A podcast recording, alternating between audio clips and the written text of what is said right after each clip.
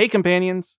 All right, I'm releasing this episode two days early. And for those that may be starting here, um, this episode is filled, absolutely filled with spoilers from the first whole series of episodes.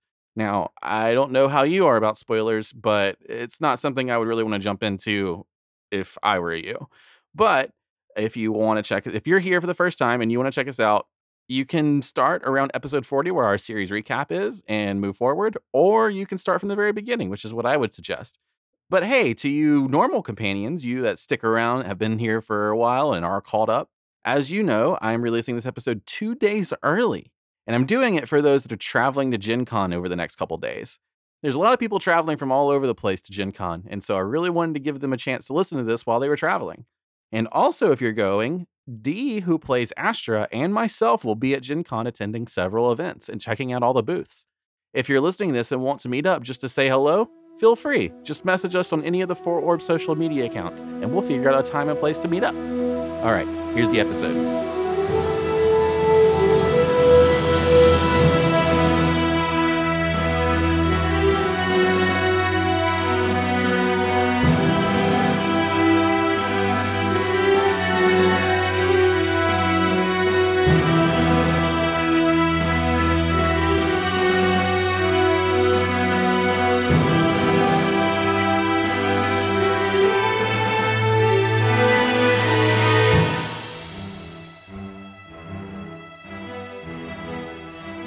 Hi, I'm Matt Hendrick. I play Finch in The Four Orbs. I am a ranger and now a little bit of rogue. Uh, hello, I am Ryan Tomlinson, aka Rye Tom. Uh, I play Felomir, the now Tiefling Warlock. Hi, my name is uh, Ryan D. Adams, a Nappy Award nominated comedian, and I play the uh, uh, gnome bard, Dorith Fabe Grumman Kyle. Hi, I'm Deidre, or Dee. I play Astra Ferris, a human sorcerer slash newly found cleric. Hi, I'm Stephen Smith, and I play Keth the Je- Oh, eh, Keth the Barbarian. He's a half orc. And I'm Dave, your dungeon master.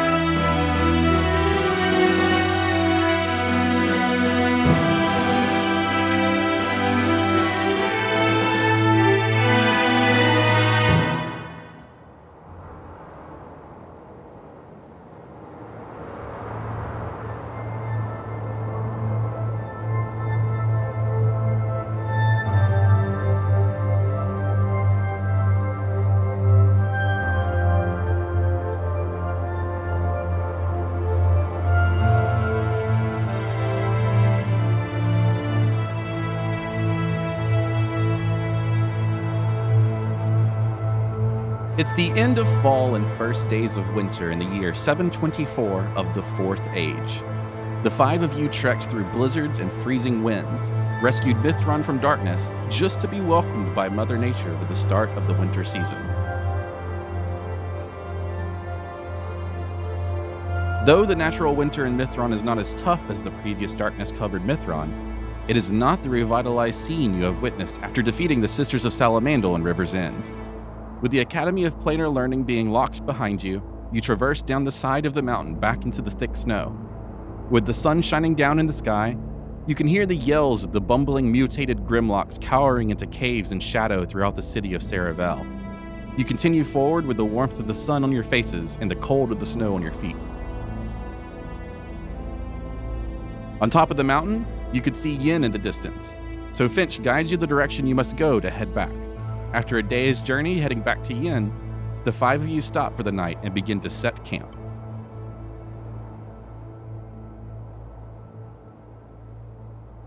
So, Felomir, Uh, y- yes, Dorith? I was wondering, you know, now that the darkness is cleared and peace has returned to the land, I'm just wondering, what are you going to do with the Key of Kilnar? Oh, well, I, I haven't really thought about that. I mean, it's a beautiful piece of jewelry, It is, yes. and I've never struck you as a jewelry man. Well, I I think I do intend to keep it. I mean, it holds quite a bit of sentimental value at this point. Oh, in that case, never mind. Were you going to ask me something else Oh, about it? No, nothing. Are you sure? Nothing. Nothing. If you say so. I was just wondering. Well, Felomir, now that he brings up the key of Kilnar, it does kind of uh, make me think of some of the other things we've collected along this journey. And I've been thinking about this book of Vorin, and I think the safest place might be in your library. Uh, Are you sure about that, Finch? I mean, what if something were to happen to me?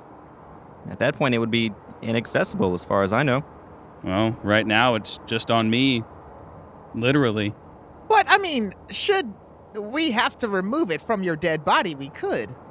But should Felomir die, his library could not be accessed. This is quite true. It is true. Mm, Is that a bad thing? Well, I, well, not necessarily. that's a very good point too, Kath.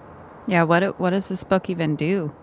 I don't think any of us are quite sure, but we know Velmir considered it of great importance. Well, maybe it might be better off left unfound rather than in the wrong hands. So it's obvious. We put the book in Felomir's library and we kill Felomir. it's a foolproof plan. Now, That's a little outrageous. Don't you think, Dorith? Of course. I'm just joshing you, whoever that is. Well, you know, they they were taking the orbs to try and harness some sort of power to open this book. Is this true.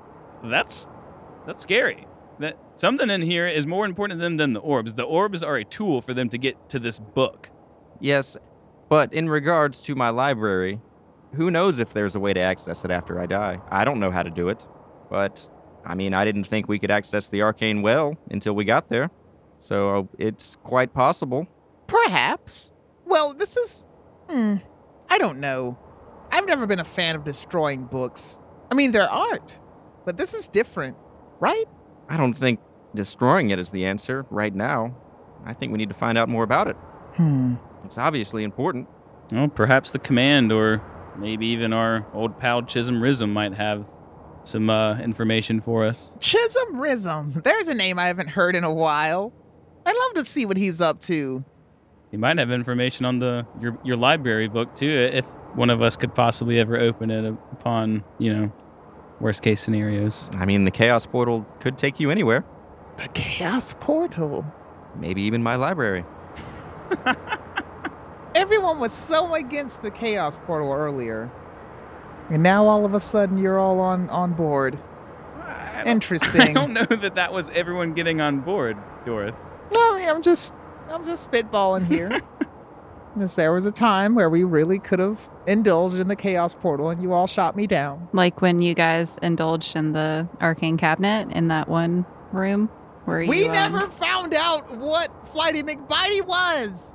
Yeah, but how's your how's your ear doing? Isn't that kind of a chaos portal? Allow me to prepare my response. I'm sorry. Did you hear me? Could you hear me? I could hear you just fine, thank you. But my ear was lost in another scenario completely. And I'm gonna put my hands like through my shirt in- into the, the pouch. this is what I gained gained with the arcane cabinet. And I'm gonna pull So a flute out of it. It's- I'm just gonna look d- absolutely disgusted. but like but wait, when I pull the flute out first I have to like clean it off with my Yeah. shirt. Because it's all like I kind got a of little like slimy. mucus and shit on it. I I smile Ugh. grotesquely, trying to be nice, but also I I can't hide the disgust. I'll play like three notes on my flute. Do the and thing put that it like back. band kids do to blow the spit out first. Yeah, Yeah, uh, open the spit valve. What you know about band? Well, speaking of um, giving things away, I've been doing a lot of thinking since we left Saravale, and I would like to thank all of you for your assistance in my quest. It's meant quite a lot to me to be able to accomplish what I set out to do when I left Lathansis. And over the course of our journey, I've acquired a few items that I have been saving for research purposes, but I think they're better left in all of your hands. And I'll pull out, um, I'll pull out my backpack and start rummaging through it, and I will pull out the medallion of Salamandal, which I believe helps hide alignment or something like that. Yes, that's it. So, give her something like that. Yeah. Um, and I'm gonna turn to Finch and say, Finch, for you, I have a gift from River's End, where we first met. Um, it's a medallion of Salamandal, and I'll hold it out for him. I'll, uh, I'll reach out and take it and give a nod of gratitude. Say thank you. Based on uh, what I've learned from it, I believe it can hide w- someone's true purpose or intent. Um, I'm sure you will find that useful in some way. I'm sure I can figure something out. Is there, is, there's no way to turn it on. I just kind of I do I have to wear it and then I just it works. Well, I know you have to soulbind to it. Um, at that point, I'm sure its true purpose will be, will be revealed. Okay. Do you know how to do that? I do, and I will show you. Uh, for you, Astra, I'll pull out the cloak gem, and I'll say, This is something that we got in Yin off the cloak. Um, it was what allowed him to uh, cast his spell over the entire crowd. Oh yeah, he had that on his um staff. Yes. Um, and I would like you to have it. Thanks. Um, I didn't I didn't get you anything, Oh, that's, that's fine. but uh, thanks. Uh, you know, we were all part of this together, and you know, I'm glad we could all come together and Yes, I've, accomplish this. yes, I've noticed you've um, become quite proficient with the, the Skull Smasher, as it's called. Oh yeah, that thing. And um, it seems like this would be an appropriate addition to that.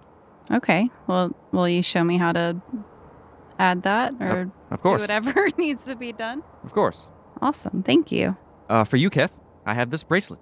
Ooh. And I'll uh, reach for the bracelet that I found in the School of Planar Learning Okay. um, to take it off. And it won't come off. Oh, no. Pardon me. Excuse me. One moment. And I'll like turn my back to him and like yank on it really hard. Yeah, it won't come off. Um. Uh, yes. And I'll start like rummaging through my backpack again. It's for a ration. Here's two rations. And like I'll to eat, um, right? I'll pull out um, a scroll of Longstrider and a scroll of Guiding Bolt. Okay. and be like, uh, you always seem to refer to me as a, a magic man. Yes. Well, with these, you can become a magic man of your own. Nice. nice And I'll- dude.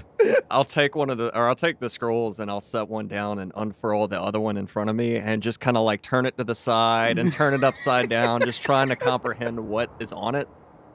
Oh, thanks. Uh, enjoy, yes. the whole time I'm still like tugging on the bracelet, like under my like robe.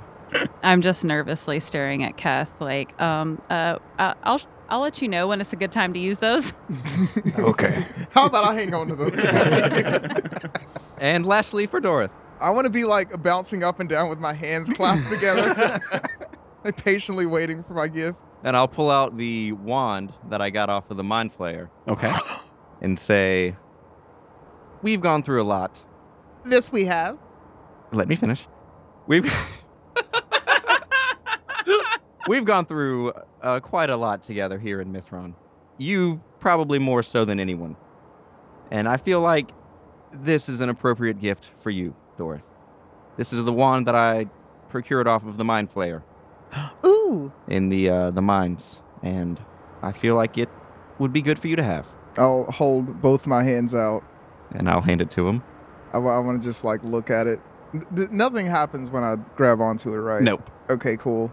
Unlike Uh, whenever, is- unlike whenever Astra grabbed it. Yeah, that's the thing. Because as soon, yeah, as soon as I touch it, i nothing happens. That's cool. And just kind of look at it for a little bit. And I was, I think I put the flute back. Actually, never mind. But uh, I just want to be holding that in my hand the whole time. All like all of this is happening. like I'm just studying this wand now. Thank you. Oh, no problem, Dorothy. You're welcome. That sounded so weird coming out of my mouth. Have I never thanked you guys before? I mean, Uh, sure. In your own way, probably. Well, look, look, right now, in front of the Guardians and everyone, thank you, each and every one of you, for being my most adoring fans. I'm so grateful, and I will put this to good use. And I'll just point the wand at Felomir. Uh, and I'll like sort of like push it away from my face. And I'm sure you will, Dorothy. And once again, thank all of you for what you have helped me accomplish. If there's anything that I can do, I I am in all of your debt. Just kind of nod at him. And after he gives out all the gifts, you you're all kind of settling in for the night with your camp, but he goes over each item with you, and I'm going to summarize that for you as a DM. Uh, Dorth, the wand you receive requires soul binding, and it is a range of 60 feet, and it does 2d6 psychic damage. It's basically a level 5 psychic cantrip, basic. It, it gives you a ranged attack that I think you're missing. Okay. So Cool. it's 2d6 psychic damaging wand. I guess we'll call it the. Uh, Oh, I gave it a name. oh, did you? Oh, you I think I did, yeah. okay, hold on. I just called it wand. Let me see if I actually did. Hold on. Because I mean, I can make it up. I got one in my head, but I want to hear Uh, no, say it. Say it. Wand of mental strife. That's way better than whatever mine was. Right. Hold on. Yeah, I just said wand of the mind flayer. Okay. So yeah, wand of mental strife. It's 2d6 psychic damage cantrip. Uh, Kath, the scrolls you have are obviously spell scrolls. Um, Can I? Yeah, I can't use. I have no scrolls, can- idea. I don't. I don't think I can. I don't there- think you can either. There are a lot of mechanics. there are a lot of mechanics that we've never tested in D and D 5e that I still don't know how they work. Because like there was a spellcraft or a use spell device or something like that. Use magic device in D and D 3.5. Yeah. I guess that's an Arcana check. I think so. So I would say you can use it with a successful Arcana check, but you might want to dispose disadvantage on yourself if uh, you feel that way. But maybe Astra can train you how to use those two, and then you won't have disadvantage. Well, I mean, they're they're one use. So Yeah, but I mean, like you can not use them, but she can like tell you what you need to do to use them, and then you can have Gotcha, yeah. like a normal check. Astra, the AOE gem, as I call it. Uh, I guess we probably should give it a better name than that. The cloak's gem, yeah, I called it the cloak gem or gem of the cloak, something like that. gem of the cloak, Okay, look, make up your minds. Gem of the cloak. That way, I think there's a lot of items like that throughout D and D modules where they just kind of name it after the person you find it on. It is a soul soulbind required item, and it's really just kind of a clever item. You there's no real rule set to it. It's basically however clever you can be with it is how clever or is what could happen. So say you wanted to cast Ray of Frost, but you wanted to use the AoE gem, instead of targeting one, you target multiple creatures. And there's no like set number to it, so we'll just play with it as it happens. Like if you want to use the gem because there's no real rules to it and you don't know specifically how it works, so we could just make it up on the spot every time you want to use it, but it's one use per day. Uh, one thing I was wondering about it was it works on any spell with a range other than self. Is that right? Correct. Okay, so like a cure wounds or something, Correct. it could work on. And AoE is area of effect. Yes. I think I said that it like technically halves the range of a range spell or something like yeah. that. So if it's like a 60 feet range, it would be everything within 30 feet of you. Yeah. Okay. half spell range.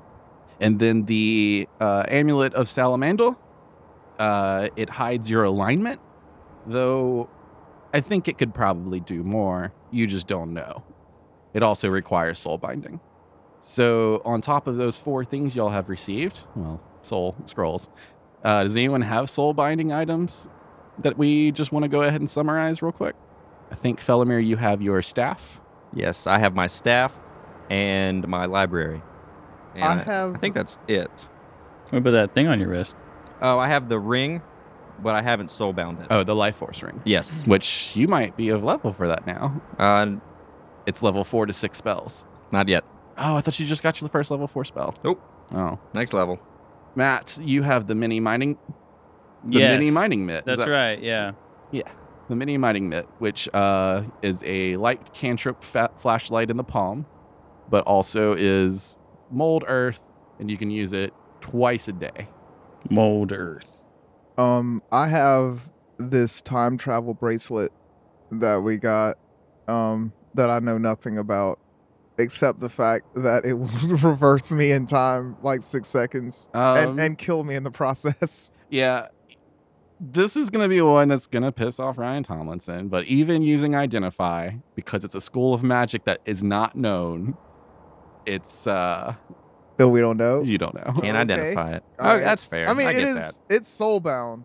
Like so, whatever it does, it's doing it. Yeah. But we just don't. Um, And also, the light that turned on after you used It's still on. it went away after Oh, a, re- a long rest, okay. Ooh, but you haven't used it again since. So, but the the sundial is still up though. I haven't put it back uh, down. whenever whenever the light goes off, it comes locked in its lower position. So whenever you flip it, it Oh. activates. Gotcha. Um, So it's until you until you flip it, it does. But it's also like a point coming off of the circle really easily. So it's kind of haphazardly created. Hmm. So it might get knocked on accident. Fuck. Interesting. Is this one stuck on his wrist too? I mean, Uh, he's it's- soul binded Yeah, it's to soul it, bound. but he can unsoul bind from it. I, it just feels like something I would need for an important, like i- if I'd really need it. I mean, would it, be went cool to back have. six seconds from what you could tell when you used it. Yeah, that's one combat turn. Like if if something, never mind. we have to talk about what's going on. Do you have head. any other soul bind items? Uh, I have the wand that I just got. So you had the wand and the watch. Uh, I have the mace or the warhammer, but I've already soulbound to it. Okay, so just that one. You have that one thing that's soul bound. Yeah. And then so you have the gem, Astra. Yeah, I don't think I have anything else. Oh yeah, soulbound Mesa turning. Okay, so that is a okay. Um, also, i I'm pretty sure this is not soulbound, but I do have that faulty teleportation ring. Oh yeah, yeah. Um, it's definitely uh, magical, but definitely magical. From Hmm. what you could tell, it does not require soul binding. just a side note, I do have it. Uh, yeah, the faulty teleportation ring. So yeah, while you're after you all all get set with your magic items, Um, I would like to uh walk up to Felomir. Felomir, Uh, y- yes, Dorth. I, you know, I was thinking about what, you know, what you did earlier, and I felt embarrassed that I had nothing to offer you in in return. Oh, well, that's that's fine. I didn't expect anything. Well, n- uh, hold on. The thing is, I actually have something that I can offer you in return. Oh, really? Would you like it? Yeah. Yes, I would love. I would love it. Yes. You don't sound so sure. What is it? Felomir, I'm giving you a gift. Yes. This never happens. I would love it, Dorth. Yes. Thank you. And I want to pull the bullywug ring out of my bag. Here, Um. take it. It's yours. Uh, I appreciate it, Dorth, but we, you know, we all have one, right? You have two. Thank, wa- thank you, Look, it was either this or the love letter, and I'm keeping that. thank you, Dorth. I appreciate it, and I'll take the ring okay. from his hand, and I'll put it on, on the hand that my bullywug ring is not on. Um, it actually doesn't fit because um he's a gnome, and you're not. And I just want to be looking up at him smiling. It's one he of those tries- like stylish new knuckle rings that Oh, yeah, well, it okay. fit on my kids are pinky. wearing. It'll fit past the first knuckle. On my pinky? Yeah. Which, oh, what TV show is that? Oh, I was watching Letterkenny, and they were making a joke about three knuckles, because you technically only have two knuckles. Mm. Third knuckle, goddammit. I'll just slide it on my pinky as far as it'll go. Okay, it goes past the very tip knuckle, the tip knuckle. Gross. Tip knuckle. Knuckles a weird knuckle. word. Uh, thank you, Doris. I'm so glad you like it. I will treasure it always. and I, I will walk back to wherever I was. You have that now. You have bullywug ring times two. Now.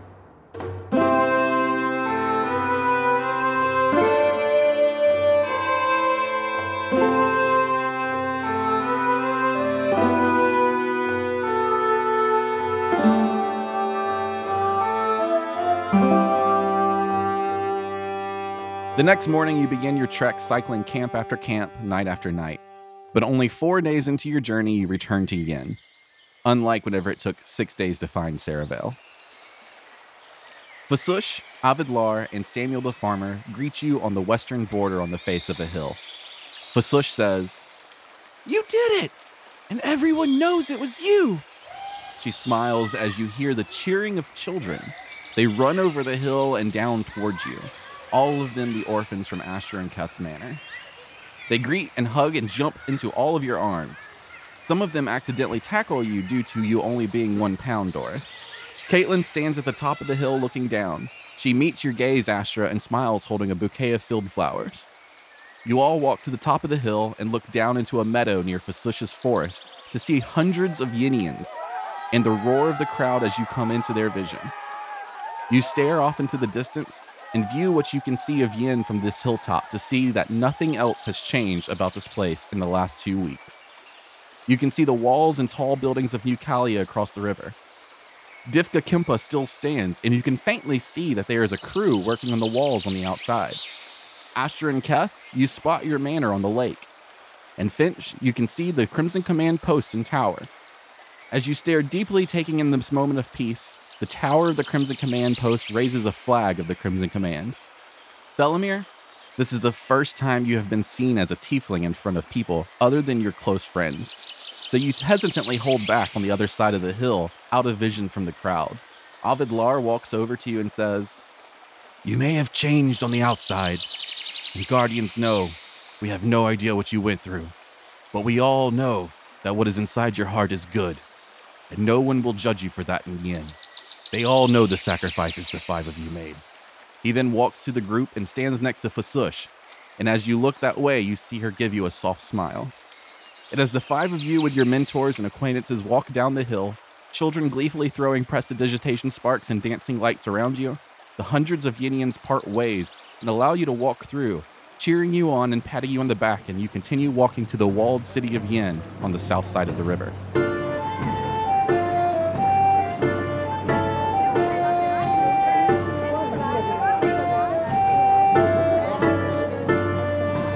Inside the city, a feast has been prepared in your honor in a grand hall, a party in celebration of your quest. The five of you are separated from each other as strangers approach and pull you away, thanking you for your efforts. Finch, amongst the crowd, you see your Crimson Command cadets holding back, waiting for their turn to come and greet you. And when the opportunity arrives, Lieutenant Connor walks in your direction and begins to raise his arms for a hug. But right before he does, Cadet Groon runs in first, hugging your waist from his dwarven height. Bork, Isley, and Billy Two Shoes join in and circle around, laughing and patting you on the shoulder. You and your team find a table and continue chatting the rest of the night, with you leaving the other guests behind. And as the celebration gets a little wilder and the guests seem to be satisfied with greeting you, the guests over time slowly focus on each other instead of you. Felomir, you awkwardly stand in a corner, and Finch notices that and he walks over and, pla- and places his hand on your shoulder. Asher and Keth walk up around that same time, and then Dorith, feeling a little tipsy, you see them from the distance, and you feel like you're missing out on a gathering, so you run over quickly to catch up. What is up? You all look at this grand hall with over 500 people in it, feasting in your honor. You finally find a moment's peace in the madness. Like Finch's graduation, you find a small balcony to step out onto. Does anyone have any Trinity leaf? I feel like I, I really, I'm just really anxious right now. Yeah, that was. I mean, that was a amazing welcoming home, or to Yin, at least mine and Cut's home. But um, yeah, a little overwhelming. I'll uh, I'll pull out the Vappy Panwinkle and uh, the the Pappy Pappy shit. What is it called? Uh, Vappy Wan Pink, Pappy Wa- Wan Winkle. Pappy No. Wanwinkle. Is no, that it's true? the Vappy Yes. Wan Pinkle. I think Yeah. you had Oh, it was first Vappy. time, Okay, yeah. Vappy Pappy Wan Wan Pinkle. the Okay. Vappy. And uh, I'll take a swig of it and just hand it over to to Felomir. I love this never-ending bottle of liquor that we have. I how, feel like how long have we been drinking on this liquor? All it takes is a sip. yeah, oh, am I and still dabble do you? um under that whatever I took? Oh, you can't get drunk yet. yeah, I can't get drunk. oh yeah. it yeah, hadn't been two weeks. no. Yeah, She needs that Trinity. leaf. yeah, you can't get need- drunk. Um, I'll graciously accept the Vappy from Keth and take a swig and pass it around. I'll take a small sip. Pass. I'll take a large sip and then take another and pass it around, and I'll just keep taking swigs and be like, "Why isn't this making me feel anything?" I will grab it from her before she's like done. Like you should slow down with this. I feel fine though. I'm still anxious. Oh yeah. Oh, and I'm gonna drink some. it sucks to be you. I just shrug. I'll hand it back to Kath because I don't trust myself with this. And at this point, it's probably almost empty, and I feel it's very fitting. So I'll just uh, I'll finish it off and just set the bottle down. All right, cool. Damn. Oh The end End of of an the era. The end of the Vappy. No. That's all the way back to like episode 32, I think. Fuck. As soon as Wasn't- we hit Mithron, we found it. Not too long. I'm gonna take the bottle and put it in my library Oh, nice. Nice. because I'm sure even the bottle's worth some amount of money, Probably. just like real life. Hmm.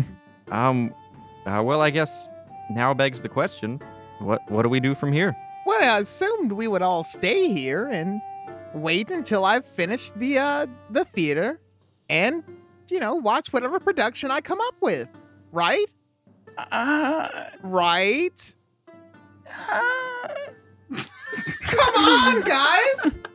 Well, I was gonna stay here, so I'll I'll watch it. See? I mean, I live here now. I, I think I think even though I have a Crimson Command post here, it's it's maybe about time I report to Gamor. Finch. I, I mean, it would only be goodbye for a little while. I, I- maybe I could get back before your your show. You are not going to push back the date of my production. I will not wait for you to return. You'll miss it, and you'll be sorry. Will there not be uh, multiple showings? No, there will be one, and it will be perfect, and you'll miss it over this. This. Oh yes, over this, and I'll just hold up both of the orbs. Just hold the book by its spine and start shaking it. Velmir falls out. Look, we. I killed Velmir. Who's gonna mess with us? that mind flayer who was with him, who left, who made it out alive. He was with a team that we defeated. If he came at us alone, he would have no chance. I'm not afraid of the Mind Flayer. He will be the second one we've defeated on this journey. What if he has another team or an army? See, you guys are thinking negatively. I'm trying to think in the positive. Look what we've done. We're thinking realistically, Dorith. Yes, we still have things left to do. Isn't that too big a word for you, Keth? There is still imbalance in the world, and our mission is to collect and protect the orbs. Or it's at least my mission, and I'm not giving up on it. Well, you're able to hold the orbs. What do you think is best for them? At this moment, I do not plan for them to leave my side. This book, however, I am unsure of. Uh, Finch, I, w- I was thinking about what you said about the book, the Book of Orn, Yes.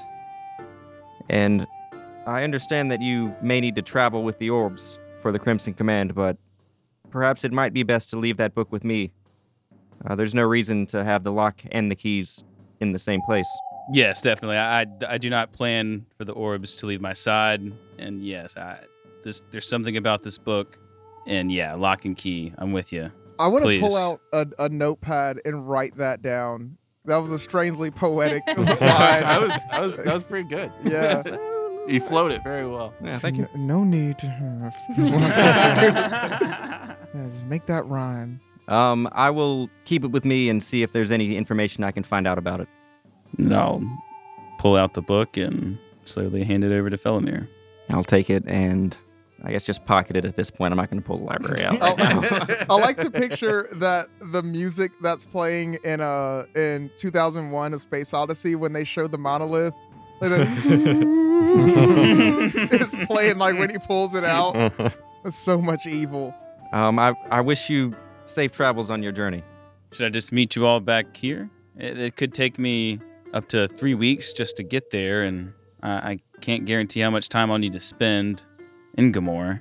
So it, it would at least be six to eight weeks, I think, before I can be back. Yes, and if, if it's going to be that long, we may as well hold up through winter, I would say. We've traveled through the snow long enough. Yeah, I think that would be smart. Let us, you know, get our bearings before we go back out. So what about the other two? The other two orbs? Yeah. Well, I think we will need to find them. As to where they would be, I couldn't say. Who else is searching for the orbs? Why? Why put ourselves through this? I think it's very safe to assume this mind flayer is probably out there looking for the other two now that we have them. He ran away scared. He ran away to survive. He'll be back. Look, there are still quite a few imbalances in Asus, and they no doubt are involved with the orbs in some way. Look, I think you guys are looking too hard at the negatives. We won.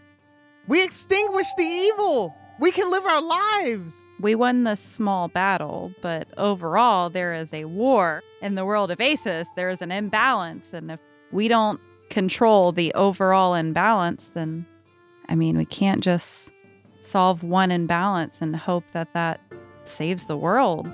I, for one, do not accept that as my responsibility. Well, it's not. You don't have to be a part of this if you don't want to, but as we've started this journey, we, I mean, at least I'll speak for myself to say it's, you know, I feel like we should finish it.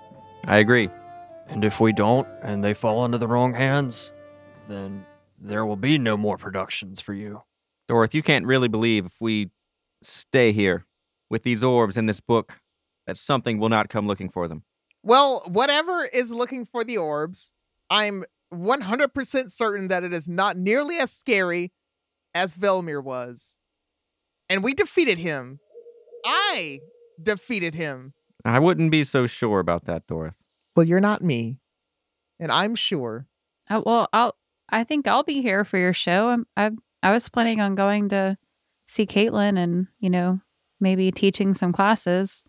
Thank you, Astra. Of course. And I'm going to turn One of back your to biggest Finch. fans. I'll turn back to Astra.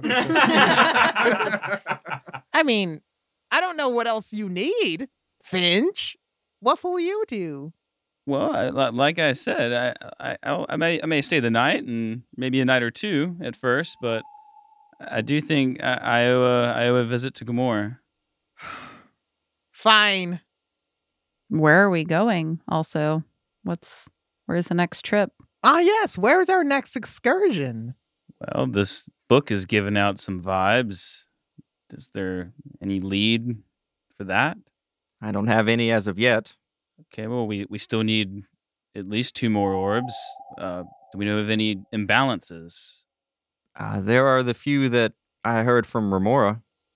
Uh, well, there's the the ancient civilization of Ladreldon, but I don't know where to begin on that point. Um, and then there's the island of Laron with the constructs.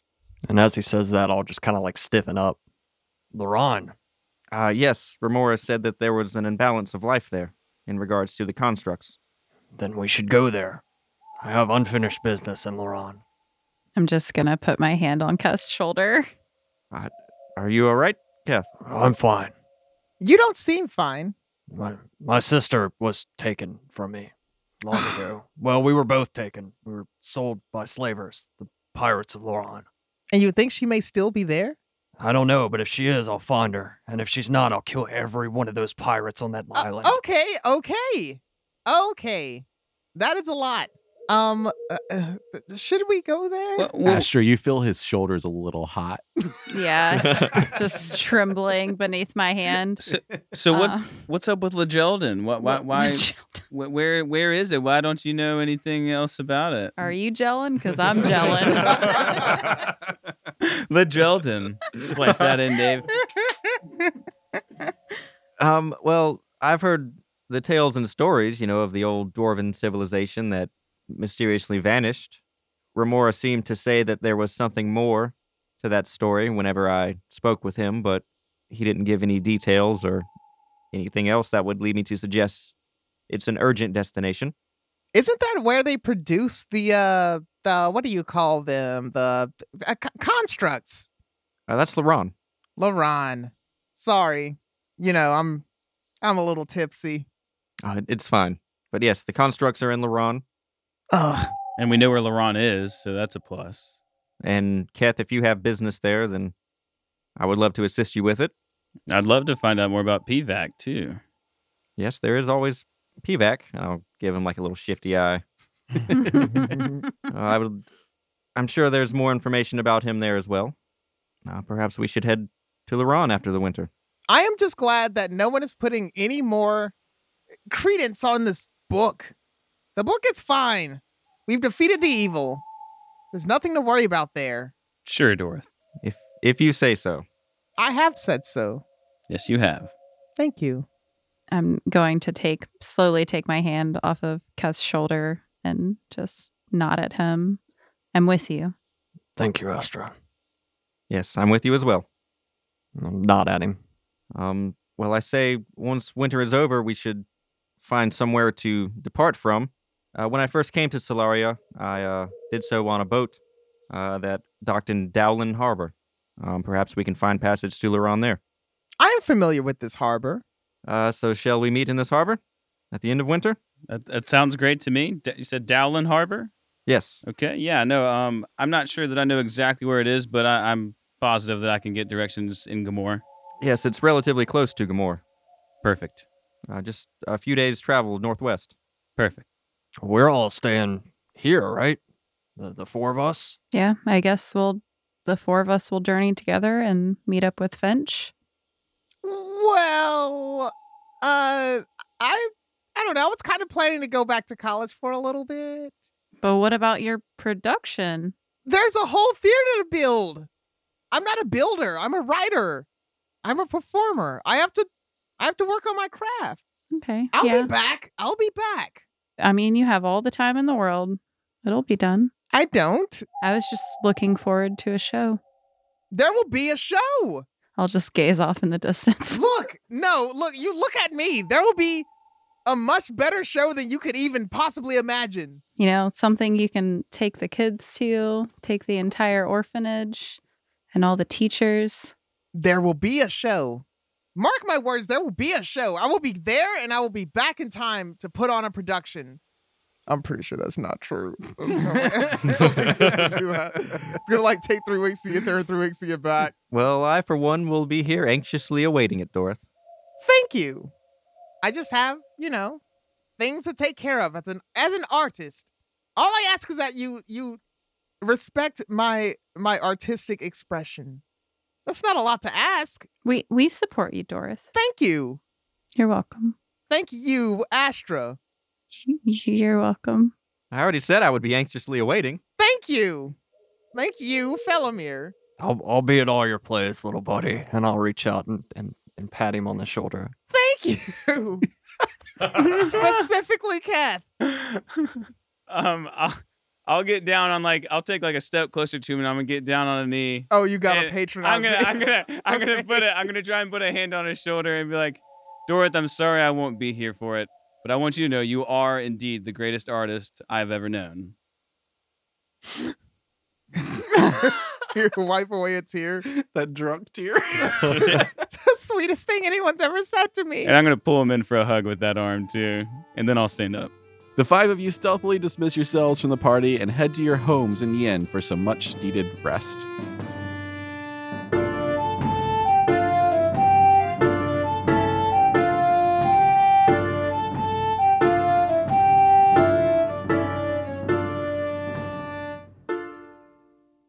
Hey again, companions!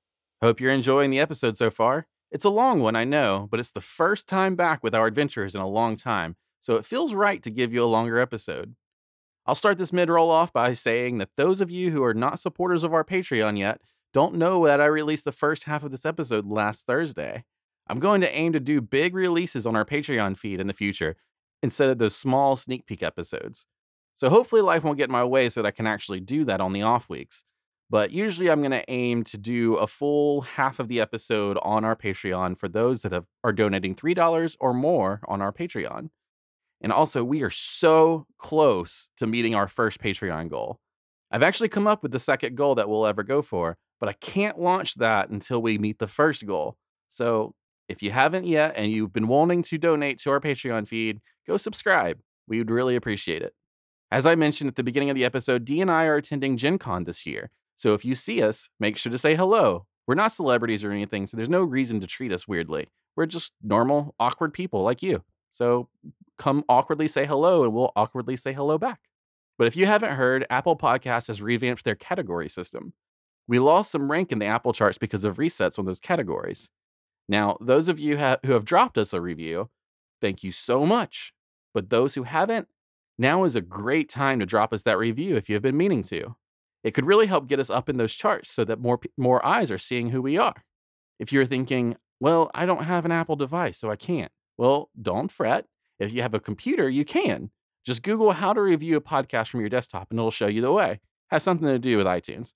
Actually, I've never done it, so I don't know how it works, and that's why I'm telling you to Google it. But I know people do it all the time. All right, I'll leave you alone for now. Let's get back to the episode after a promo from our friends, the lovely Craftians.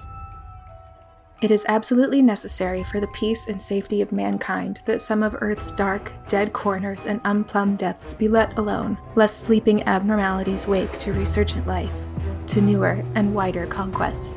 H.P. Lovecraft. But what if the worst should happen and these words go unheeded? The darkness deepens, but you'll find you're not alone with the Lovely Craftians, a Call of Cthulhu actual play podcast available at lovelycraftianspodcast.com or your favorite podcasting app. We all roll for sanity together here.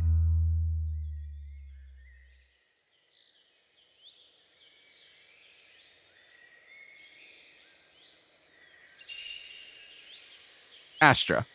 When the next day comes, you wake up to daylight peering into your bedroom through some curtains. You lay in bed for a while playing with Oystrich as he follows your hand on the bed, playing a game of chase. But when you finally stand up from your bed, you take a look at your armor, resting in the corner. It doesn't feel like today you need to don that armor or carry the mace that Kath trained you with.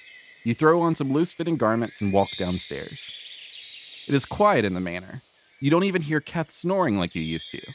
And just when you think you are going to go check his room, little Timothy, named after Patreon supporter Timothy Stewart, rushes in from another room to you at the bottom of the stairs. Miss Astra, something's happened. Uh, what's going on? I I I was practicing my ray of frost like you taught me with Rosie. And she's talking funny now. Uh oh. Oh, okay. Let me go check on it. Maybe some wild magic occurred. Let's let's go make sure Rosie's okay. He guides you quickly outside to the target area y'all set up outside the house so that you can train with mannequins. And the mannequin that he's been shooting at is covered in ice. And over at the shooting area, you see Rosie jumping up and down furiously while screaming, but you can't hear her. Pink bubbles are floating out of her mouth, and she is silent.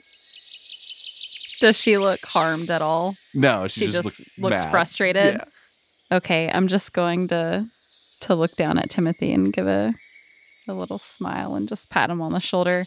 I have a this this has happened to me before. Um, What do we do? it, it's okay. It it will wear off. I'll get Rosie and we'll go settle down in the house and um, it'll pass.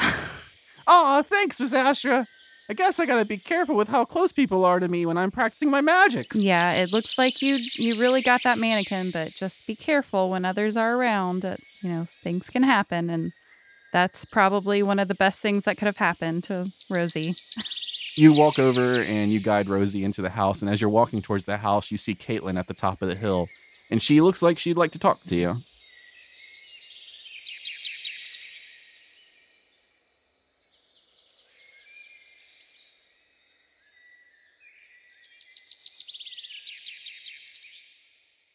Keth, you didn't sleep very well. Before sunrise, you put on your gear and headed out of the manor. You stroll around the riverside area of Yin and walk past the Crimson Command post of Finches. The elven cadet Isley waves at you from atop the wooden watchtower as you walk by. You head to the Bridge of Champions as the sun finally peaks from the horizon, on your way to the arena training grounds. You take a moment and look at the statue that was erected for your accomplishments in the arena and becoming Yin's champion. And as you walk down Yin's entrance attached to the bridge to the hanging metal framed arena, you find yourself alone in the training pits. You spar with some mannequins, both with weapons and fists, and an hour or so into your self training, you hear approaching footsteps, stomps even. You turn around and look, and it's it's normal practice for uh, fighters to stomp on whenever they walk into the training grounds, so you don't get surprised and maybe attack somebody.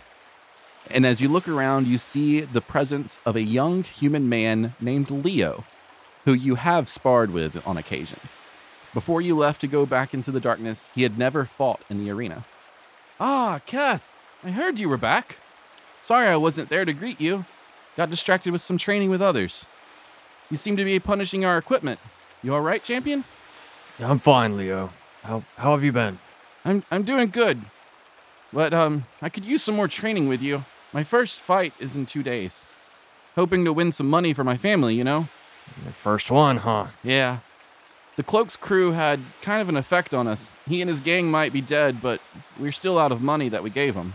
Yes, I will help you train. All right, let's do this. Sword and shield first? Sure.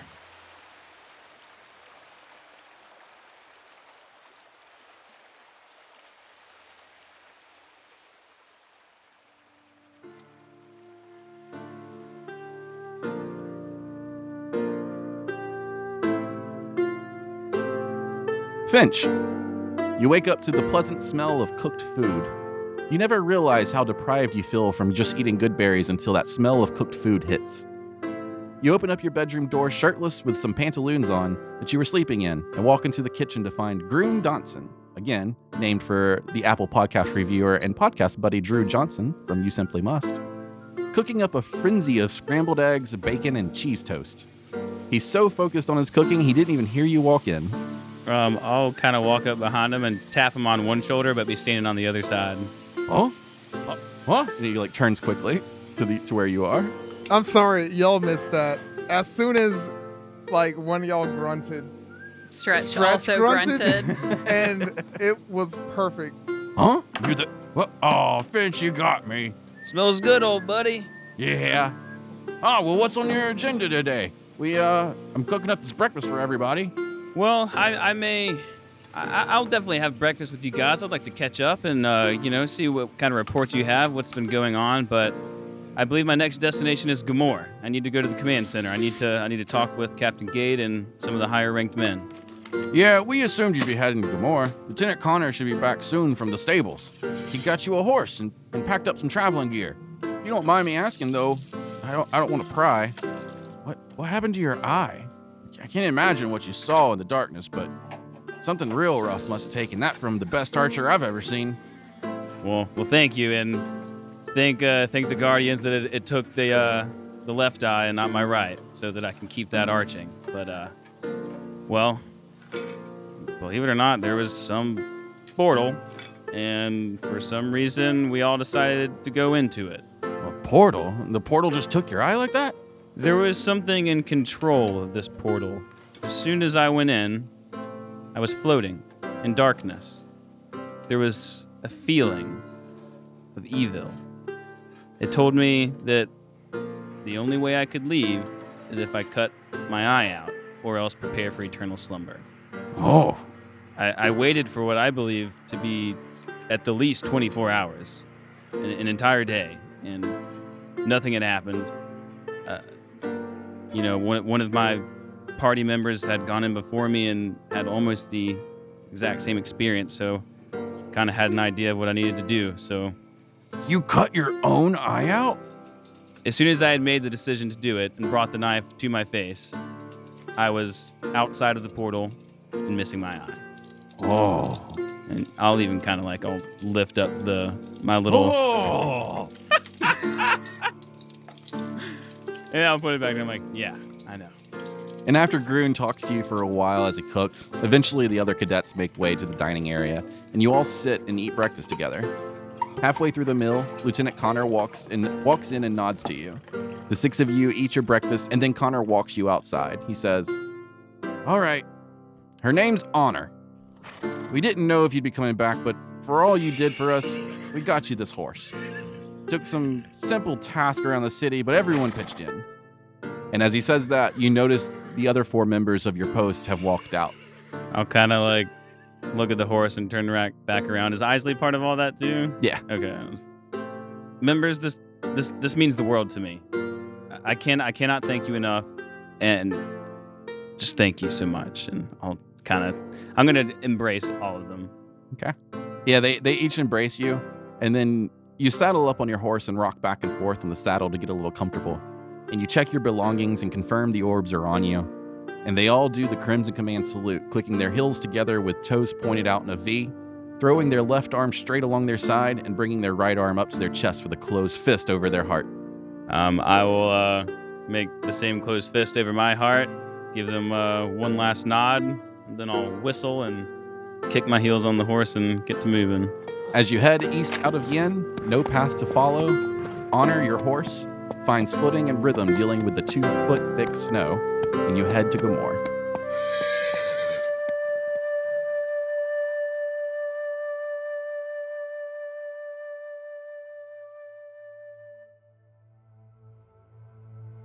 Velimir, you slept in for quite a while in your small cottage.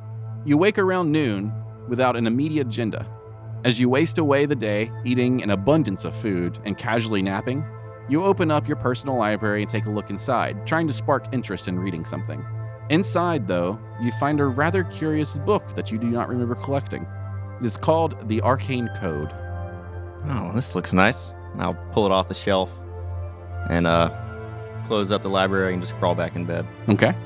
You pull it from the shelf in your library and sit down on the bed in your cottage. You take the time to read it for a while, and the synopsis of the book is that of a strict set of rules and guidelines of casters practicing in the arcane. As you skim through the book, it appears that the book is severely dated, and you have never heard of such a thing.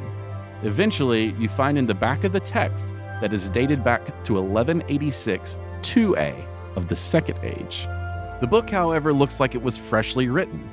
There is no fade to the ink or bend to the pages. Well, this looks strange as I'm eating a piece of jerky that I have on my nightstand. Just have a pile of jerky on your nightstand. Yeah. Not even in a bag or anything. just Just a pile of dried meat. You're a slob now. yeah, like I for real, like every meal I've eaten in the past two weeks or however long it's been has been in the bed. Wow. Distracted by the age of the book, you take a moment to look back down. A set of initials is written in the bottom right of the final page signed KMR, and it has almost a logo style. Oh, KMR. I've never heard of that one. I'll uh, have to make a note of it, and I'll pull out a parchment, piece of parchment, and jot it down for right. future reference.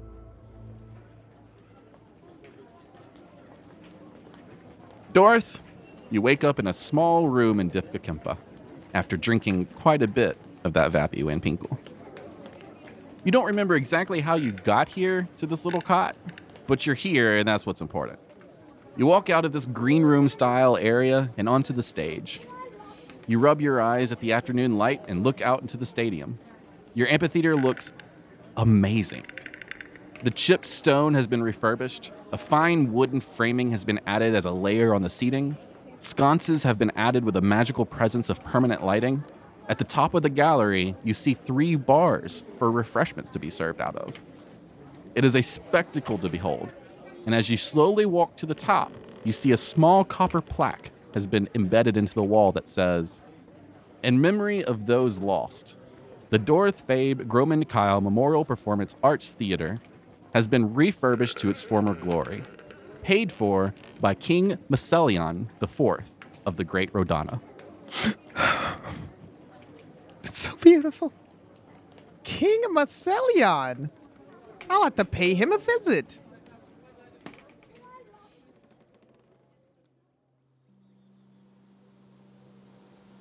Finch, before arriving to Gamor, you find yourself camping near a small forest. A couple of sparrows land near your campsite, and Pivak flies over to them. You see them play in the vicinity, chasing each other and chirping, while Pivak runs through his programmed words in response to the sparrows. Eventually, the sparrows head off towards the forest, and Pivak is about to chase, but then he stops about a hundred feet away and watches as they head into the wood. He then looks back at you. what is it, boy? No, Um, can I grab the uh, like the reins of my horse and start to try and walk into the forest? See if he wants to. I'm like, go play. We'll come. You walk onward towards the wood, and Pivak flies ahead, catching up to the sparrows. You get a little deep into the forest following Pivak before finding a meadow that the three birds have landed in. The canopy is open above you in an almost perfect circle, bathing you in sunlight. The soft clovers in the area make for a nice natural bedding, and you lay down watching Pivak above. You think to yourself, What is what is going on? Where where am I gonna find the other orbs? And more importantly, who am I? Who is Pivak? Hmm. If I have like a little satchel of nails or any scrap metal, I'll probably just kind of toss one as I'm sitting there thinking all this stuff too. he flies over and catches it out of the air. What am I gonna do about these orbs? Oh God.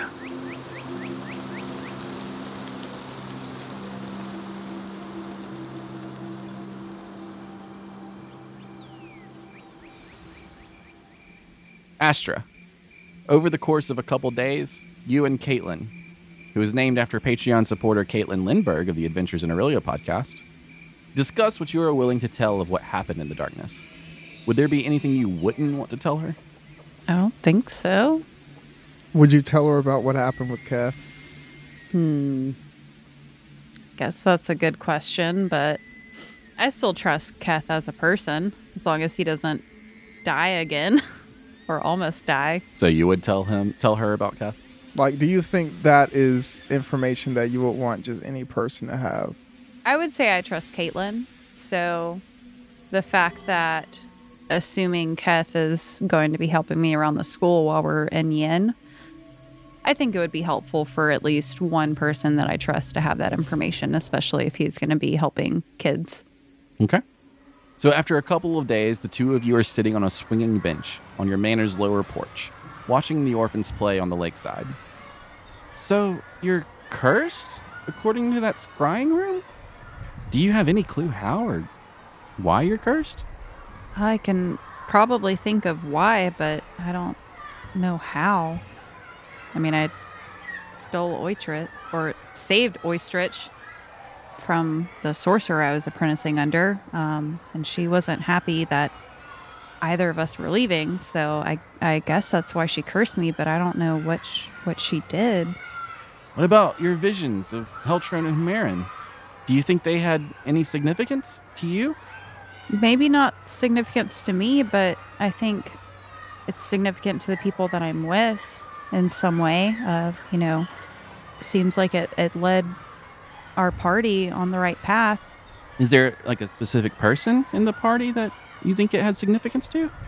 Honestly, I I think Finch might be somehow related to Hamarin and Heltron. I don't I don't know how, but you know, like I was telling you when we were in the when we were in the scrying room, uh, Finch had a a vision that of a woman that he didn't know, uh, almost as if he doesn't know who his true mother is. Um, so we might be led to believe that that his mother might be Hamarin. Huh. Well, did you take any time to reflect on the Guardians, or do you have any significant link, you think, to any of them with your new powers? Um, uh, not right now. I mean, obviously, while we were there, um, you know, I felt a connection, or at least I got a vision of Heltron and Hamarin, but I don't, I don't think recently I've had any connections, or at least I haven't yet. Hmm. Well, I think I'm kind of concerned, though. That story of Keth is kind of frightening. Do you think he is taking it well? I haven't seen him for a couple days now. Yeah, it. I think he needs some time to kind of reflect on his own. Um, you know, we've been together all this time, and I, I think he needs to do some soul searching himself to kind of figure out how he feels about it before, you know, really talking about it openly with others. Which I understand. I that's kind of a huge thing to find out about yourself. So I would I would like to support him. He's supposed to fight Rodana's new champion tonight. Do you plan to go watch? Yeah, I th- I feel like if if anybody should be there, it should be me. You know, just in case anything happens. You know, I I haven't shared this information with anyone but you, Caitlin. Um, and I f- I would feel personally responsible if something happened in the arena. Um, and maybe I could help if anything happened, as well as you if you decided to go. Well, I, I don't think I can go myself. It, it's late in the afternoon, though, so I'm going to go ahead and begin preparing dini- dinner for tonight. I'm going to get the kids ready and have them go to bed. You go ahead and take off if you're going to go check out the arena. It should be starting in a few hours. Okay, it was nice catching up with you, and and please, I I trust you. I I tell you this about Keth in confidence. I won't tell anybody. We just, it's good to know in case something happens. Right. I love the fact that Keth is basically on the sex offender registry. I feel like you just have to be careful if he's going to be around kids.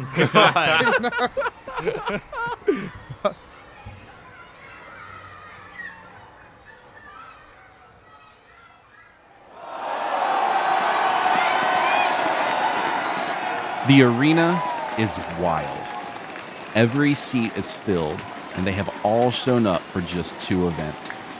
Leo fights the quick and nimble Rodanian veteran fighter, Fleetfoot Fred, before you take on the new Rodanian champion, Tidal Wave Dan.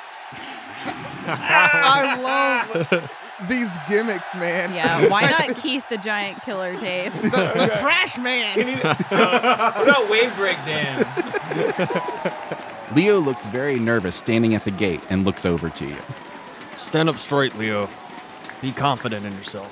You see him kind of throw his shoulders back and nod at you. And then, before the gate rises, King Macelion IV, who has not attended an arena fight before, walks in on his seating platform. He then walks to the edge and he raises his hands to the crowd as they dampen their volume. The Yinian Council, who also never attends, sits in their reserved seating, quiet. King Macelion speaks up. I, King Macelion, declare the series of events to be the final fight between Rodana and Yin. Over centuries, we have found peace amongst each other, using this arena as a deterrent no longer. The people of New Kalia are preparing a journey. We leave the territory of Mithron to head back to our homeland, where I will take my true throne. In honor of these final fights, our fighters on both sides will be fighting to the death. The crowd goes nuts.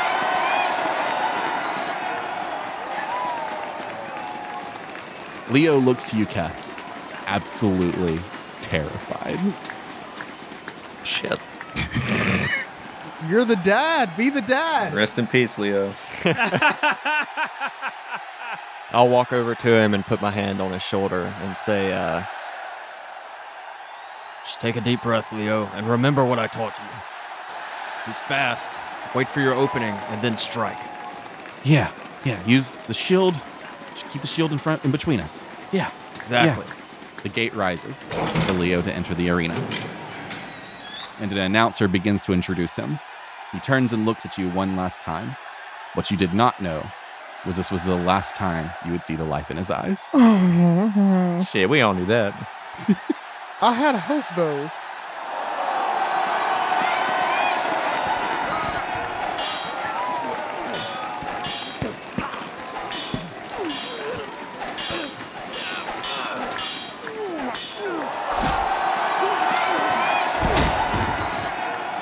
As they drag his bloodied body back into your tunnel, you hear the announcement of Tidal Wave Dan and the Rodanian crowd cheering.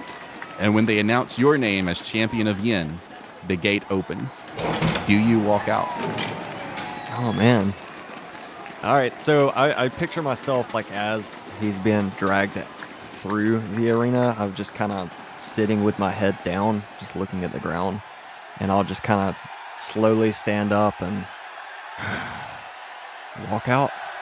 All right. You walk out into the arena, and the Yinian crowd cheers. You look around and you see Dorith on the edge. What's your demeanor, Dorith, after watching that boy just get slaughtered and Keth walking out into the arena, Well, fighting to the death? Okay, assuming those two things are not happening at the same time, because I would be absolutely disgusted with what I just saw. Because Dorith does not usually hang out at the the arena because this is too much Sure. for him. He's here because I mean, Keth, you, you gotta support Keth. So, you know, he's probably like trying to hold down puke from seeing what he just saw. But Keth comes out and maybe Okay. some claps. So, like some quick golf claps. yeah. All right. Or as you know, he's got small hands, small appendages. Anything he does is quick. like a hummingbird. Yeah. You also find Astra in the crowd. What's your demeanor, Astra? Okay, my first question. Um, when we were in Yin before, is this how the fighting arena was to the death? It often ended in death because of using real weapons, but most of the time it did not end in death. Okay, so this is because of the new king, I can assume. No, this is the final fight. This is the final time this arena is being used between Rodana and Yin because Rodana is heading back home. So it's a celebration. Okay. Yeah. I'm obviously there to support Keth. Um, but I look very uncomfortable because I don't like just slaughter and especially for entertainment. Yeah. I don't think that's good, but I'll just look at Keth and just give a very uncertain nod.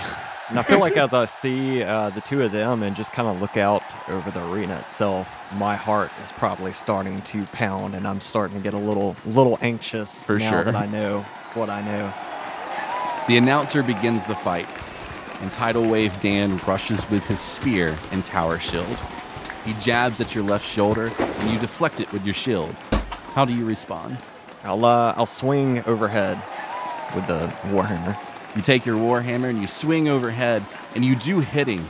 He gets knocked back about 10 feet. He hits his knee and then launches forward and rushes at you from 10 feet away.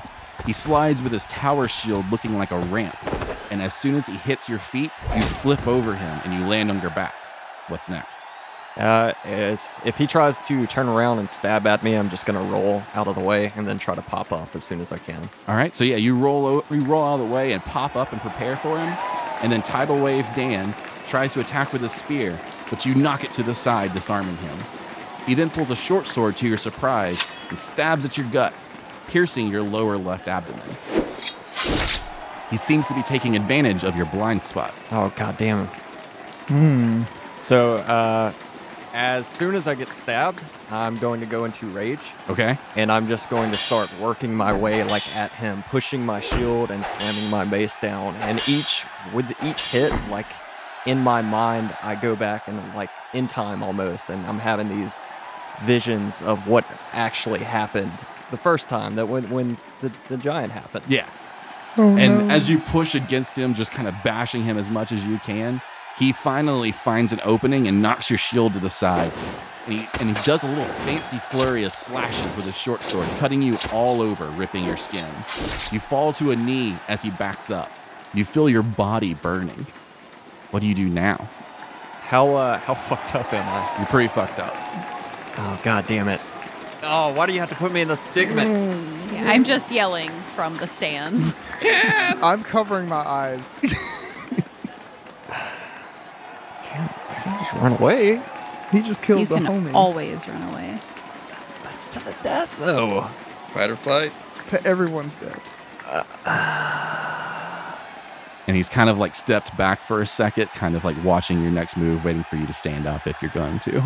All right, I'll uh, I'll stand up and I'll just uh, I'll just drop my weapons and turn around and start walking out.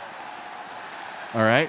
You uh you turn around or you look at him in like a fury and then just kind of drop your weapons and you look to your gate and start walking that way. King Macelion stands up in a rage and says, "You better fight!"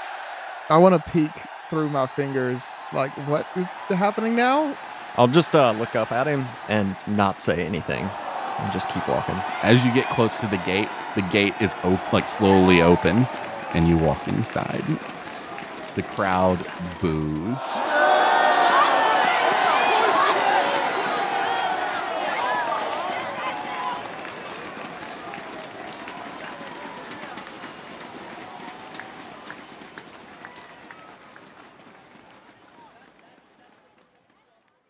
Keth, you uh you take some time in the fighting pits or in the training ground area, the resting area, and you just kind of hoping that people just leave, really. Yeah. And um you make your way out close to midnight, and Astra and Dorith actually are standing out on the bridge near the fighter's exit. They walk over to you as you approach, and the three of you stand in front of the statue of Keth that was erected in his honor. Hey, big guy. I I saw it. I saw you out there. Yeah. You saw me. Yeah, you're you're getting better. Hey, I, I think you did the right thing, Keth. I mean, this entire thing was a celebrating peace. Why celebrate peace with death? Yeah, exactly. I'm with her for once. This whole thing is a farce. What do you mean? All of it. Me. Wait. You're the champion. I'm not the champion. You're the. I'm not the giant slayer. And I'll pull Wait, out th- my uh, halberd, the giant slayer, and uh, I'll just snap it over my knee and throw it to the Wait, ground. don't be ridiculous. We've we've written songs. Then it's a, a lie, just as my whole life has been. Uh, don't uh, look. I didn't defeat a giant, Dorith. excuse I me. was the giant. You saw it. Uh, I killed those people. I- uh, Hundreds of them. Their lives lost because of me. Keth, I, I don't even think you know that you did this, though. I know the the visions back at the the school. I I know it was me. Well, that I can't imagine what you're going through, but you, you can't blame yourself. You had no idea. But obviously, if you need anything, we're here for you. But I, you know, if you need to take some time off, take it. I won't be fighting in the arena anymore. I'll be I'll be in the mansion. Thank thank you for for coming, guys. I'll just slowly walk past them.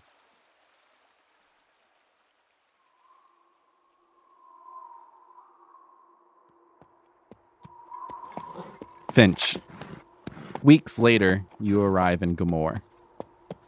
You are greeted by the scene of a large graveyard on the south side of the city. It is well kept, and the headstones are polished with an oil, which has them glint in the shining of the sun. Snow has covered the ground near Gamor, but not as bad as it was in Mithron. You head into the city and to the Crimson Hold. The drawbridge is down, and a guard sees your badge and salutes you as you ride by onto the drawbridge. A stable boy stops you at the entrance and takes hold of honor, in which you dismount and head deeper into the hold to the main keep. You climb the stairs, knowing your destination, and arrive at the High Captain's chambers. You knock, and the door opens. Well, goddamn if it isn't Flynn Cartwright. We got your letter that you were heading this way. What is this Crimson Command post in Yin? We almost didn't believe the message since we never heard of the place. He says as he turns around and walks to his desk. Well, yes, it uh, it's seems that it's been encapsulated in darkness for a very, very long time. And so you just built a Crimson Command post, huh? Well, uh, I mean, there there was a little more to it than just that. Um, there's, you know, I mean, there's this. We had to figure out what the city was and what it was about, and Hmm.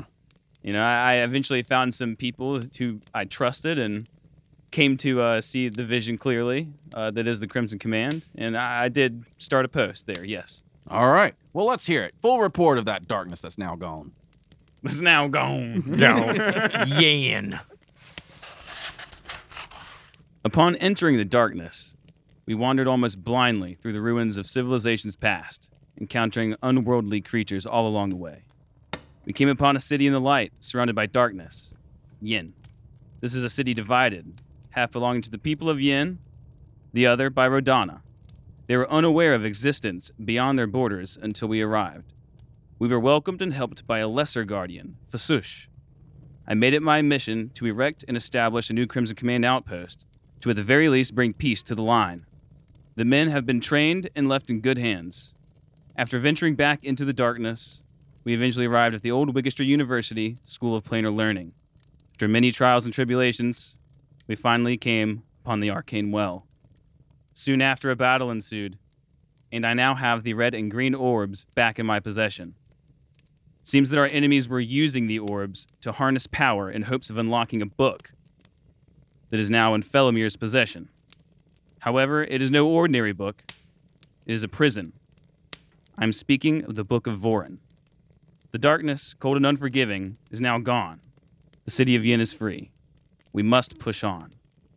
Huh. Well, what's your next plan? Where do you push on?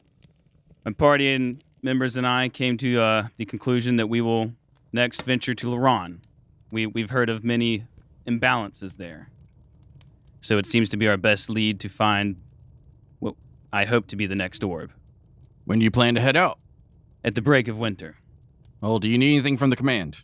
Maybe just, you know, the make sure I'm good on rations and arrows and just the uh, just the normal things I think should be fine. Basic needs. You got it. Well, I do have something else for you. He reaches down to a drawer and you hear it open, and he places a small box on the desk.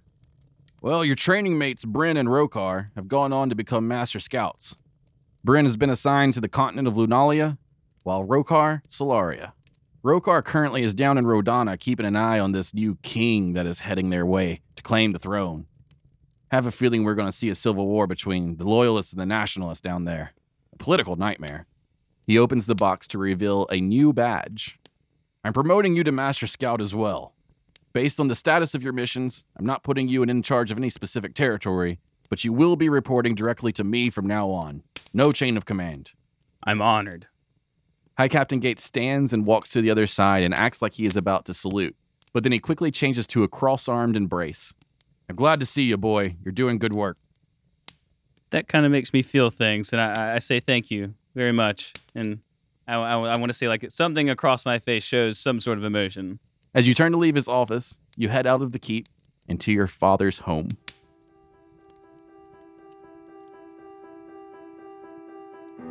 It's been six weeks since you first got back from your journey to Mithron. You haven't left the cottage much. You're feeling quite tired. Every time you look at yourself in the water's reflection of a basin, you see more wrinkles. Felomir, your hands are becoming frailer. You're not sure if the age is causing your hands to weaken or if it was just the magic you experimented with during that downtime when you first arrived in Yin. But you pushed yourself pretty hard then. Two weeks later, after a lot of rest, you find yourself gaining some strength back though. You actually step out into the winter winds and go for a run every once in a while. Your internal heat from your new tiefling body appears to help fight the cold. Today, while you're out for a jog, something seems off though. You feel like you saw something last night, but not sure what it was. You can't even quite remember. You let it go though, you just keep running. That night, you fall asleep, but a crash wakes you up.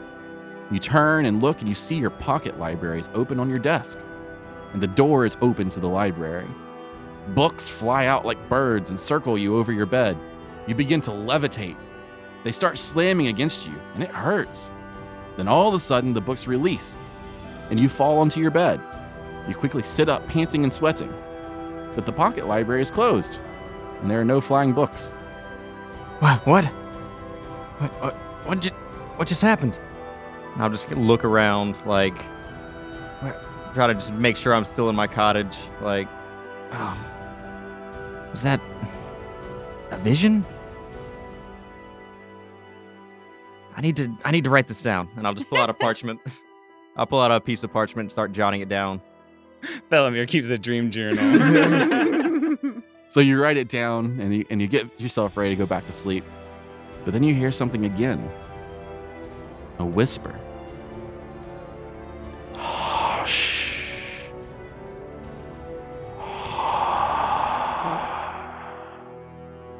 Uh, what? Who's there? You look around the room and investigate for that sound, and it seems to be someone talking. Hush. You. You trace the sound to the source, and underneath your desk, a book lies on its face. God damn it. Uh, I will approach the book and uh, I guess pick it up and see what it is. You pick it up and look at the cover. It's the Book of Vorin that you recovered while in the Arcane Well. And as you hold it, the whispering stops. Um. God damn it. Fucking knew it. Ugh. um, I guess I'm. I'll inspect it, make sure like it's still locked and everything. Still locked. Everything seems to fine. It just somehow got out of your pocket library. I don't. I don't know how this got here.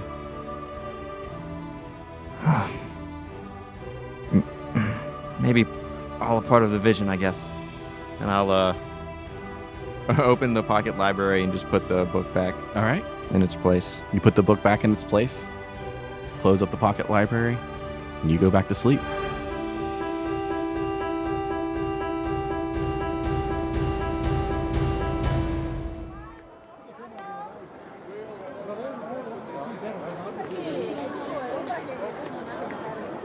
Finch. The streets of Gomorrah are busy. You stand in an alley across the street from your father's store. Is it like uh, business hours? Yeah. Okay. Uh, are there people in there? Can I tell from outside? Doesn't look like there's anybody inside the store, but there's a lot of people just walking the streets. Okay. Um, I will walk in. All right. You walk in. Your father sits in a corner with a wrap around his eyes. He says, Oh, hello. Welcome to the Cartwright General Store. Is there something this blind man can help you find? Is there another chair next to him somewhere? Sure. I'm going to just walk over and sit down. Oh, hello. Who's who's there? Who are you? Um, what's his name? Uh. Damn. I gotta have it written down somewhere. Man, it's probably not gonna be in this notebook. It's gonna be in the one with mold on it. I don't know if it's ever been said, so we can make it up now. Yeah, I mean, you know what? If someone wants to call us on it later on, then kudos to them. We'll send them a sticker. Ah, Um, cause yeah, I, I, I'm not, I'm not. Let me. his name Tarzan. Yeah, dude, I'm not sure. It would take me a minute. Give me a name. Something Cartwright. Ben, Ben. Uncle Ben. Um, Ah. We can go with Ben. I'm fine with Ben. I like Ben. Sure. All right. Oh, oh, I'm just I'm Ben Cartwright, the owner of this store. Who's this? I, is that? I recognize this voice. If you're Ben Cartwright, then who am I? Flynn, is that you? That's what you've been calling me, but I'm not sure if it's me anymore. He reaches for you, trying to like feel your face. I'll just let him. Flynn, you're back. What is this? What? Why are you asking me these questions? Because I know You know what? That you're not my father. You see him look down at his lap, even though he can't see yeah, you anything. can't see it though. Uh, what happened to your eye? Please, can we just stick to one subject right now? He lowers his head. How do you know? I've had visions. Visions. I've been to a scrying room. I've seen the past. Look, I was I was only trying to protect you for my brother's sake. Your brother? Yeah, he's um we're both from Rodana, but I I I couldn't I couldn't live that life anymore. And after he died, Who is my father? you are Cartwright, Flynn, but it's it's not me. I'm your, I'm just your uncle. Oh no. Oh, he is Uncle Ben. no. Flynn, your your father was a soldier. His name was Go to Patreon. Sure. That that's a pretty. I mean, they- they'll never be used again, but it's a pretty big name. I feel like to drop down. Yeah, you get to be Flynn's dad, like actual. Or we get father. what- what's uh what's the guy's what's Flynn? Wait, oh wait, no, never mind. I'm already Flynn. I was trying to think of Flynn from Tron. There's an Adam Wright. We'll use Adam Cartwright. Oh, okay. Ooh, Oh, nice. Nice. Okay. Clever. His name's Adam. Adam Adam Cartwright. But I went to check on his wife. And when I found the cottage, it had been ransacked. And I didn't find your mother, but I found you. Who is my mother? Her name was Sarah. And I don't know what happened to her. But that necklace, that wasn't your aunt's, but it was hers. It was Sarah's. I'm gonna feel just like a surge of just like, oh god, I don't, I want to say anger, but maybe like um, just like adrenaline. Like I had this new rush to get this necklace back now that that I've totally like forgotten about since the beginning of this campaign. Now that like I know it, now that I know it was actually my mom's, like my real mom's, I, I don't know. It just it brings it all flooding back at least. I, I understand the silence, Flynn. It's it's hard to take in, and I understand your anger towards me. And just take some time. You'll understand. I, I believe it. I think I'll slowly stand up, and assuming he stays seated, I'm going to uh I'll put like my hand on his shoulder. I'll just kind of look down at him for a second. Very mixed emotions. I'll bend down and kiss him on the top of the head and say that I love you. And I'll turn around and walk out. I love you too. And as you leave the store, right before the door closes, you hear him whimper as he begins to cry, and the door closes behind you.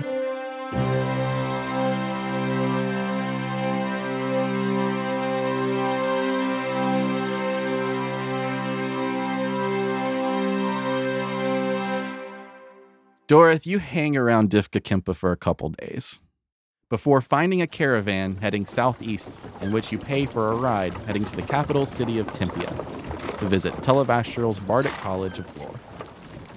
About three weeks later, Dorith, you arrive in Tempia.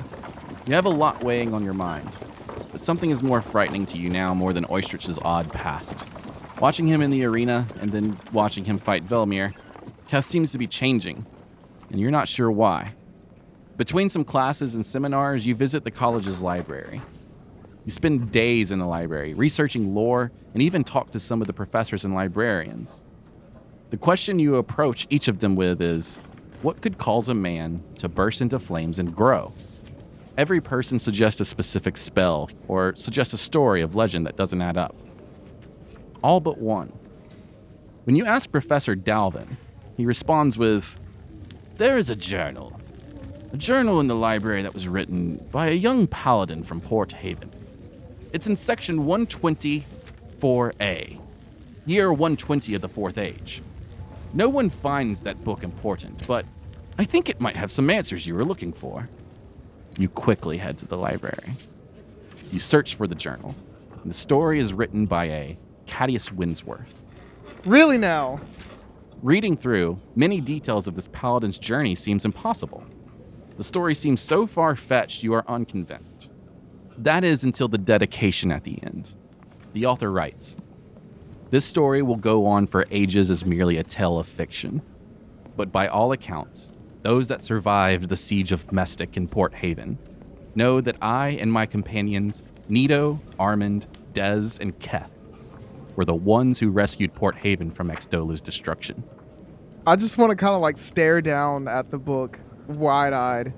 Radams, here is your journal from the previous campaign. Oh nice. Oh my god, this is like the whole thing. I That's wrote down this super cool. entire campaign. Bruh. Oh my god, there's so much reference here. Like, look at this. Oh my Like, god. there's so much here. Pages and pages completely Yeah. filled. Des Bro. Bryant, though. I forgot about Des Bryant. Damn. Thank you. Am I gonna need this? Oh my god. Read I'll, I'll hold on to it for you. it's got my name on it, dude. See, this one says Radams and this one says Ryan A. Like this, there was a, The a- evolution. Yes, the rebirth. Keth, again, you are not sleeping very well on the night before you and Astra head out to the Downland Harbor to meet up with everyone again. Recently, you wake up several times in a furious sweat throughout the whole night. It's cold outside and inside your manor, but for some reason, you just keep sweating. After tossing and turning all night, you finally feel yourself in a deep slumber. You see darkness. And then you see a fire glow in the distance. And then you hear a voice. Cat? Seek out a car. And you wake up. Oh. It's sunrise. I'll, I'll just look around my room to see if anyone is in there. No one's there. A, a car. Does it uh, ring any bells with me? Not at all. It should. I mean, out of game maybe. but- I recognize Yeah, the name, but it- I don't remember why. It definitely rings a bell with me. And I'll stand up and start getting ready.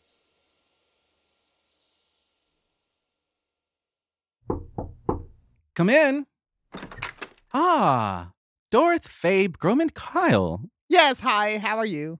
I've been looking forward to this. Yes, of course, everyone is. My name is Jeddah Dura, named for our Patreon supporter, Jeddah Dura. Uh, shouts out to Jedadura. We've been friends for years. I'm the guidance counselor here at the Bardic College of Lore in Tempia. Well, I I'm aware. I've set up an appointment and all of that. Well, I hear you have some concerns. Why don't you come sit and we can discuss? Th- th- thank you. I just plop down on the couch. There's a couch, right? Sure, there's Yeah. a couch. I'm gonna plop down on the couch, throw my feet up. Well, what's what's going on? What do you need to talk about? I'm just confused. Well, what do you mean? What's going on? Well, originally it was always the the juxtaposition of art and violence. Like what what should I focus on? Cuz it's always been art for me. Cuz that's that's been my thing, of course, cuz I'm a bard, right? On the bard all of us should feel this way. But it seems like at every turn there's this violence. But I don't know, I feel like that's gone to rest and now there's this this new curiosity specifically with my friends. I don't know what's going on. Well, maybe you're emphasizing the violence feeling an insecurity about your art. What do you mean? Well, I mean, maybe you're focusing on this violence as an excuse to hide your insecurity about your performances. Are you trying to say that I am not an up to par performer? Well, I've never seen you perform, so I can't say anything on the subject. But how does that make you feel? That you've never seen me perform? I guess all of it. Well, to be honest, everything kind of annoys me. Oh, Well, does that annoyance stem from like maybe a friend or a girl or an enemy? No. What do you know? I don't know anything. I'm just asking questions. Has he been here Who? talking about me? Dorth, I think I think you have a problem. Wh- wh- uh Do you have any trust for anyone? a- absolutely. I, I Listen, Dorth, I've never met you in my life. I've never seen you perform. I'm just asking the questions that I should ask to make you reflect on yourself. I have friends, okay? I have a healthy life. I I know. I mean, it sounds like you're on the verge of maybe discovering something about yourself. I I know myself very well, okay? Do you find yourself clashing with your friends? Well, of, of course, we're all different people and I mean, not to toot my own horn, but I'm I'm a unicorn. You don't find people like me very often. Of course I'm going to clash with the common folk. I mean, maybe that's a problem there. What? Mm-hmm. Thinking of them as common folk. Are you not just a person like them? Well, of course not. I'm an artist. Well, listen, Dorothy, you made the appointment. I'm just asking the questions. I just I, You're confusing me right now. Well, maybe it's things you haven't talked about before. These aren't the answers I came for. What were the answers you were coming for? I don't know. It was your job to tell me that. I wanted to feel relief, not more confusion. Okay, well, let's do this. Let's make a list of things you find important about you. Okay. Uh, my musical ability, uh, my storytelling, humor. Do I have to go on? I, I until you're ready to to call it quits on the list. I'm ready to stop. Okay. Well, then let's do this. I think it would really help me if you can tell me a couple things that you feel bad about. Maybe like an action or two of yours. Like a regret? Sure. A regret. Uh I- I've made decisions that have negatively negatively affected those close to me. What kind of decisions? I may or may not have led an evil entity directly to our location. Jedidura gets a little wide eyed. Um, wh- what? You're a therapist. You're supposed to be impartial. I mean, I'm not supposed to see you react like that. I an an evil entity? Yes, it's taken care of. It's fine. We were able to overcome it. It's just, it didn't have to happen that way. And I feel like it was my fault. Huh. Well, maybe that is the enemy that maybe stems some insecurity for you? But you don't understand. We defeated him. He's gone. Then why did you need this meeting? I, I was hoping you would tell me that. Huh. Maybe we can talk about it tomorrow. That's all the time I have for today. What? Let's dive a little deeper into those emotions next time, okay? Sh- Sure. This uh, is a safe place. this is a, a, a very quick place. I barely started talking. So, well, that's we gotta go. In and out therapy. yeah. That'll be 500 gold.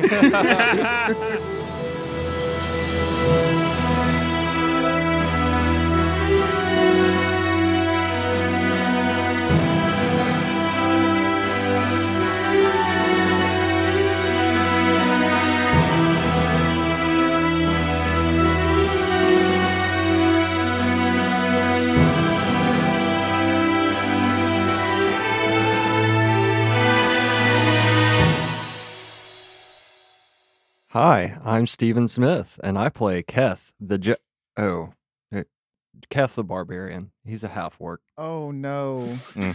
oh no. Keth the Giant. Oh no. You head to the Bridge of Champions as the sun finally peaks from the horizon on your way to the arena training grounds. You take a moment, look at the statue that was erected for your. Oc- Anytime you say erected, even when it's about a fucking statue, you just. No, no. It throws you off, you know? Lol. We're all children inside. Yep. Throwing their left arm straight along their side and bringing their right arm up to their chest with a closed finch on their heart. I think you said Finch. Yep. with a closed fist over their heart. That was a bad segue, wasn't it? It was a pretty bad segue. Why? Was it? Did it sound all right? That's fine. Okay. Are we just going right into that scene? Not yet, Okay, no. that's that's what I thought. Yeah, it's going to be a little Yeah, musical. it's a it's a cliffhanger segue. Wah, wah, wah, wah. Wah, wah, wah, wah.